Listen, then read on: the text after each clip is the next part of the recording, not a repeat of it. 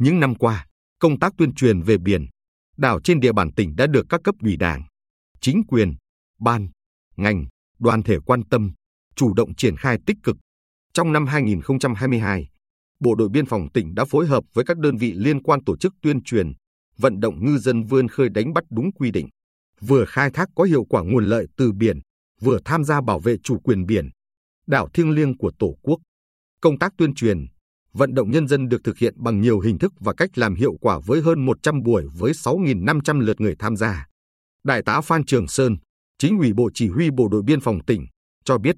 lực lượng Bộ đội Biên phòng tỉnh tham gia cấp ủy, đảng viên đồn biên phòng phụ trách hộ ở khu vực biên giới biển của tỉnh luôn sâu sát, gần gũi để tuyên truyền, động viên người dân thực hiện tốt các quy định về bảo vệ chủ quyền biển, đảo và tham mưu, giúp địa phương ở cơ sở giải quyết tốt các vụ việc xảy ra.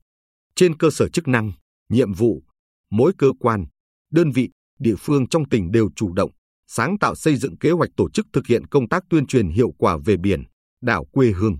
Đơn cử như Ủy ban Mặt trận Tổ quốc Việt Nam các cấp tuyên truyền biển, đảo thông qua cuộc vận động toàn dân đoàn kết xây dựng cuộc sống mới ở khu dân cư. Hội Liên hiệp Phụ nữ thực hiện chương trình vận động phụ nữ tham gia xây dựng và bảo vệ chủ quyền lãnh thổ, an ninh biên giới biển, đảo. Các cấp bộ đoàn thực hiện hiệu quả cuộc vận động nghĩa tình biên giới, hải đảo, chương trình tháng 3 biên giới và ngày hội sinh viên với biển, đảo Tổ quốc. Nội dung tuyên truyền về biển, đảo được các cơ quan, đơn vị chuẩn bị rất chu đáo, tổ chức qua nhiều hình thức sinh động. Đối với các học sinh nhỏ tuổi, nội dung tuyên truyền qua các câu hỏi kiến thức thú vị, dễ nhớ kèm theo những phần quà hấp dẫn để thu hút các em tham gia. Bà Nguyễn Thị Bích Ly, Phó trưởng Ban tuyên giáo tỉnh ủy, đánh giá hoạt động tuyên truyền về biển, đảo trên địa bàn tỉnh thời gian qua đã có nhiều đổi mới, hướng trọng tâm về cơ sở, phù hợp với thực tiễn. Nội dung thông tin, tuyên truyền truyền tải đầy đủ, toàn diện các quan điểm, chủ trương của Đảng, chính sách, pháp luật của nhà nước về công tác biển, đảo đến cán bộ, đảng viên và các tầng lớp nhân dân. Cảnh sát biển đồng hành với ngư dân là một trong những hoạt động cụ thể hóa chương trình phối hợp thực hiện công tác dân vận giữa Ban Thường vụ tỉnh ủy Bình Định và Ban Thường vụ Đảng ủy Bộ Tư lệnh Cảnh sát biển.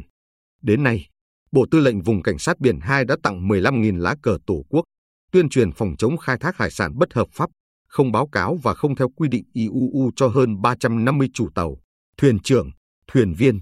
ngư dân và tặng hơn 570 suất quà 1 triệu đồng một suất cho các gia đình chính sách, ngư dân có hoàn cảnh khó khăn ở khu vực biển giới biển của tỉnh. Đại tá Trần Hồng Quế, Phó Chính ủy Bộ Tư lệnh Vùng Cảnh sát Biển 2 cho biết, các hoạt động trong chương trình góp phần tăng cường tình đoàn kết quân dân, tuyên truyền sâu rộng đến người dân về biển, đảo, nâng cao trách nhiệm của công dân đối với sự nghiệp xây dựng và bảo vệ vững chắc chủ quyền biển, đạo thiêng liêng của Tổ quốc. Thực tế cho thấy, việc quan tâm chăm lo vật chất, tinh thần cho người dân sẽ góp phần xây dựng cơ sở chính trị địa phương vùng biển, đảo vững mạnh.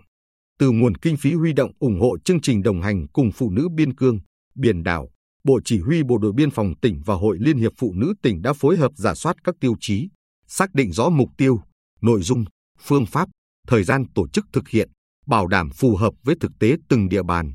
Trong năm 2021 và 2022, hai đơn vị đã hỗ trợ xây dựng 4 mái ấm tình thương cho hội viên. Phụ nữ có nhà đơn sơ 50 triệu đồng một nhà. Tổ chức nhiều hoạt động an sinh xã hội thiết thực, tổng trị giá các hoạt động này gần 400 triệu đồng.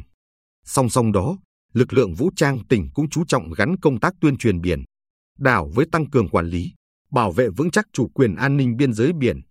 đảo, huy động tàu cá, thuyền viên tham gia bảo vệ chủ quyền biển, đảo, tích cực tham gia công tác phòng chống thiên tai, tìm kiếm cứu nạn cứu hộ. Đặc biệt, thực hiện chương trình phối hợp giữa Ban tuyên giáo tỉnh ủy Bình Định với Bộ Tư lệnh Vùng 3 Hải quân trong năm 2021-2022. Hai đơn vị phối hợp tuyên truyền biển, đảo gắn với thu hút nguồn nhân lực xây dựng quân chủng hải quân tại các trường trung học phổ thông ở huyện Phù Mỹ và thị xã Hoài Nhơn. Qua đó, thu hút một số học sinh tham gia thi tuyển, có hai học sinh trúng tuyển vào Học viện Hải quân.